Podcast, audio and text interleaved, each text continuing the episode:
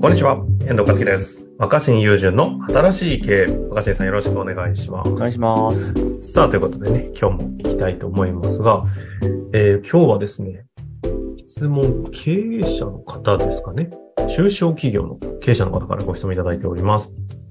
いきます。人を育てられる組織の特徴はどのようなものでしょうか弊社は訪問介護事業をえーあるとある県から事業承継した創業1.5年目の中小企業です。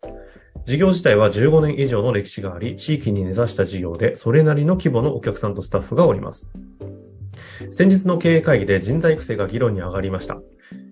議論になった背景としては、採用力の強化の一手法として、うちに転職してくれたら、誰しも人間的に成長できるという状態にしたいねという一人の役員の言葉でした。なぜこのような言葉が出てくるかというと、うちは業界特性から給与も裕福に出せないし、労働環境も一定厳しい側面があります。ただ離職率はかなり低く、現社員に聞いたところ、人間的な成長ができている喜びがあると言います。これは一人に全オーナーが作ってきたカルチャーやお客様との関係はあると思うのですが、私どもは言葉として明確な仕組みとして引き継げておりません。そして先代はなくなってしまっております。そこで一から人間的に成長できる組織会社を再現性を持つ形で目指していきたいのですが、人が育つ会社にある特徴について、若新さんの過去の事例などがあればお聞かせいただければ幸いです。よろしくお願いいたします。うん。こういうことですね。まあ、過去の事例と言われても、まあちょっと難しいけど、うん。なんだか、あの、好きな話ではあるんですよ、僕にとってはこれは。どで、この部分ですか人を育てるってところですかかまあ、ひその、だから、せ成長、人間的成長って言うんでしょうんうん。あの、遠藤君、人間的成長って何だと思いますめちゃ難しいテーマきます。うん。人間的成長、なんですか今の価値観からの脱却みたいな感じですか堅苦しく言うと。ああ。でも小さな子供も、うん。なんか、その辺を走り回ってるだけでもいろいろ人間的に成長したと言えたりするじゃないですか。そうですね。その話でいくとそうですね。うん。あの、僕、成長って、こうなんか、ちょっとマジカルな言葉だと思ってるのは、マジカル。ほマジカルの、う。ほうほう。まあなんか人間、しかも人間のね、な、何が人間的成長かって、誰にもよくわかんないじゃないですか。うん。うん明確な点数がつけられないっていうか。そうですね。今。あのそ僕がそういね、うも答えれなかったように。そういうものって、はいすごく、その、なんていうのかな。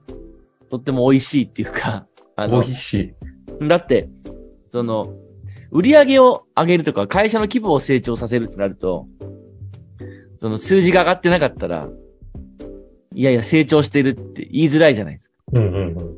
でもに、人間の成長ってね、可視化しづらくないですかそうですね。曖昧。かなり曖昧ですよね。うん。逆に今度、社長とか上司が君は成長したねって言っても、うん本人が、なんか成長できたなっていう実感がないとダメだったりもするじゃないですか。はいはいはいはい。一番良くないのは、本人がなんか成長したんじゃないかなっていう実感を持ってるのに、うん。お前はまだ成長してないって、第三者が言っちゃうこと。まあ、よくあるシーンですよね。仕事の現場はね。うん。うん。で、だから、第三者、うん、に何て言われようと、僕は成長したって言い言えてしまえばいいわけですよ。おおそ、そ、そっちですか。はいはいはい。だから、その、社員が成長したかどうかは、うん。社員が成長したって思うかどうかってことだと思ああ、第三者じゃなくて。う。うん。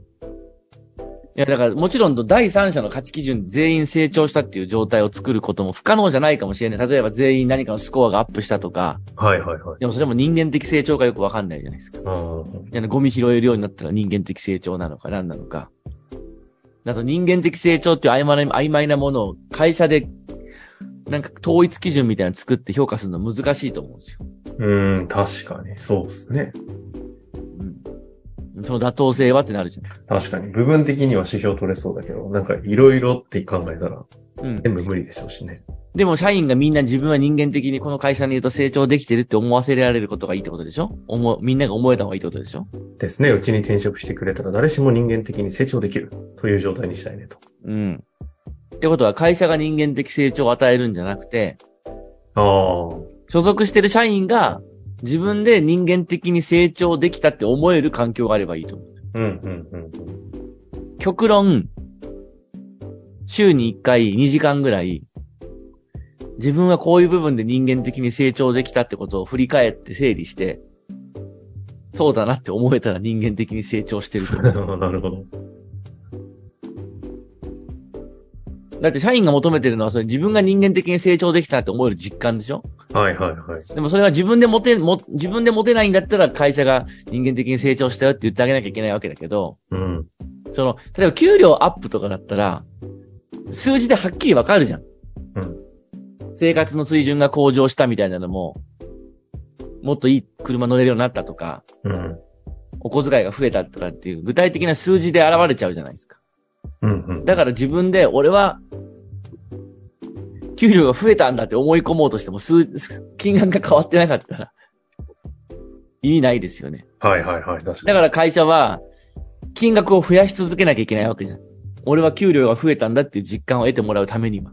ああ。皆さん、会社から振り込まれる給料は一定ですけど、皆さんの給料は増えてるんですよ、みたいな、なんか、言ってもダメじゃない。そうね。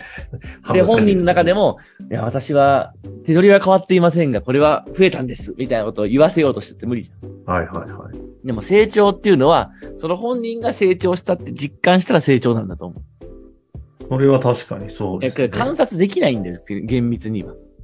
あであ僕は人生でそういう観察できないものが大事だと思ってるんです。観察というものにものすごい重きを置いてる、置いてる若新さんが成長というものは観察いでやきいない。やでも、でも友情っとて、友情とかってどうやって確認するんですか俺ら友情あうる、ん友情が芽生えたねみたいなのは第三者に測ってもらうんですかなんかスコアリングしてもらう。確かに自分自身の認識が。でもお互いが俺ら友情あるよねって思った瞬間友情って成り立ってるでしょ。うんうんうん。お関係性でしかないですね。うんあ。もちろん、ないのに思えって話じゃなくて、つまり本人が思えばいいんだから、思えるような時間を取ることが大事だと思う。だから一週、例えば一週間どんなことやって、だからあなたは人間的にこんな部分が成長しましたよって会社がフィードバックすることも、まあ、必要なとこはあるけど、うんうん。それだけじゃなくて、皆さんはこの一週間でどんな部分が自分が人間的に少し成長できたと思いますかってことを、本人が自分で整理して、自分で見つけられないんだったら周りの人たちとかが、いやこの部分良かったと思うよってフィードバックとかもしてあげながら、うん最終的に本人が、私この一週間でこんな部分が成長できたと思いますって自分で整理して、口にしてみたりとか、そう意識すること。なるほど。そしたら毎週人間的に成長してると思うんですよ。